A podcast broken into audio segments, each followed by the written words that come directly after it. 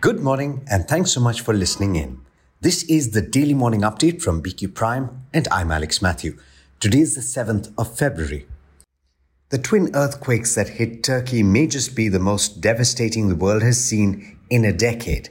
A second earthquake measuring 7.6 on the Richter scale was recorded in Turkey just nine hours after the first one. The quakes are believed to have killed over 1,500 people in the country while more than 460 died in Syria. And there are fears that there will be more mortalities. At least four Turkish airports were damaged and more than 2,800 buildings have so far collapsed. That's according to President Recep Tayyip Erdogan. Meanwhile, Turkey has stopped oil flows to Ceyhan export terminal on the Mediterranean coast as a precaution although no leaks were detected on the pipelines feeding crude to the facility.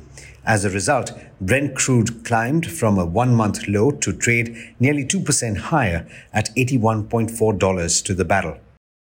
Back home, online trading platforms Kissht and LazyPay seem to have been swept up by the government crackdown on digital lending and gambling applications. LazyPay provides buy now, pay later credit, and Kissht is a small merchant focused lender. The websites of the two platforms were intermittently available last evening.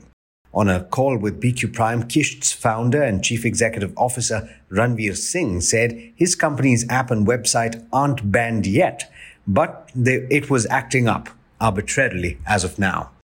Moving on, the Indian government is planning to oppose Hindustan Zinc's proposal to buy global zinc assets of Vedanta Limited for $2.98 billion. That's according to a Bloomberg story. The government, which has nearly 30% stake in Hindustan Zinc that it intends to sell through an offer for sale mechanism, is likely to vote against the plan on concerns ranging from high valuations to it being a related party transaction. In news in the banking space, banks have reportedly reached out to the Reserve Bank of India with a suggestion to count funds in unclaimed deposits and inoperative or dormant accounts towards the cash reserve ratio. That's a report by the Economic Times. The CRR is a statutory limit mandated by the central bank, and it is a percentage of the bank's demand and time liabilities and must be maintained in the form of government bonds currently. In international news, Google has said yesterday that it will release a conversational chatbot called Bard, going up against Microsoft, which has already pumped billions of dollars into the creators of ChatGPT. You've tried it, haven't you? In case you haven't, you should. Just don't let your kids use the chatbot for their homework. In international markets, US equity markets ended lower overnight the Dow closed more or less flat, down about 0.1%, while the S&P 500 and the Nasdaq dropped 0.6 and 1% respectively. But it's a positive start to trade in Asia with all three early risers, Japan, Australia and South Korea, gaining a little ground. And with that, it's over to Niraj Shah for the trade setup for the day in India. Good morning, Niraj. How's it looking? It's looking okay, Alex. Uh, well, it's very unlikely that global markets will move uh, very high before Jerome Powell's address today. Uh, he's, uh, of course, going to speak about and maybe um, bring back the optimism that came about or bring down the optimism that came about after his address post the policy last week. The price action yesterday in India was in line with global markets, but the risk reward in India to my mind, still stays favorable for trading gains aside of the pause anticipated today.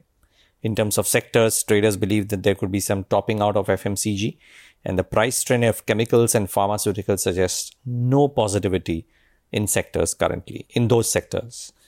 Um, a lot of results today. Bharti Airtel, Adani Ports, and Hero MotoCorp from amongst the large caps. And then a ton of uh, non nifty names. Ambuja, a key name. Thermax, Deepak Nitrite, Gujarat Fluorochem, Astral Poly, Navin Fluorine, and Adani Green Energy.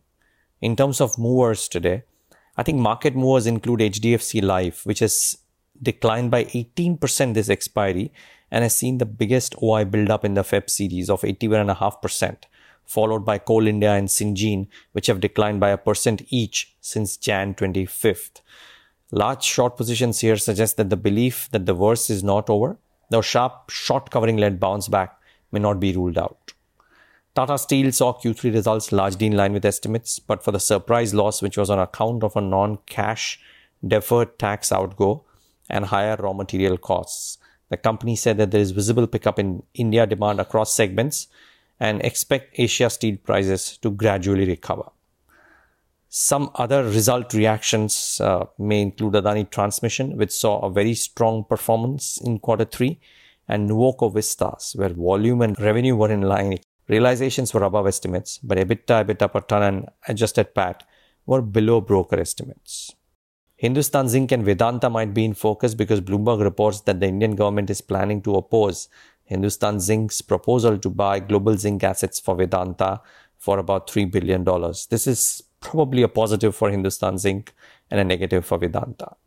Uh, Hindalco might be in focus because Novelis has reported a large decline in PAT, but at the same time, the United States plans a 200% tariff on Russian aluminum as soon as this week, which should be positive for all aluminum makers.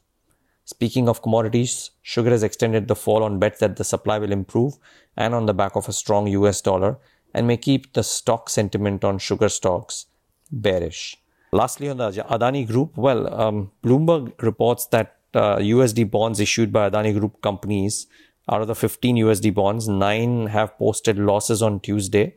Well, declines were led by Adani Ports USD bonds due 2041. But Adani Renewable Energy as well as Adani Green notes uh, have gained as well. So it's a bit of a mixed bag out there. With that, it's back to you, Alex. Uh, to all traders, have a great day ahead. Thanks, Niraj. And as always, thank you all for listening in. This is Alex Mathews signing off. Have a great day.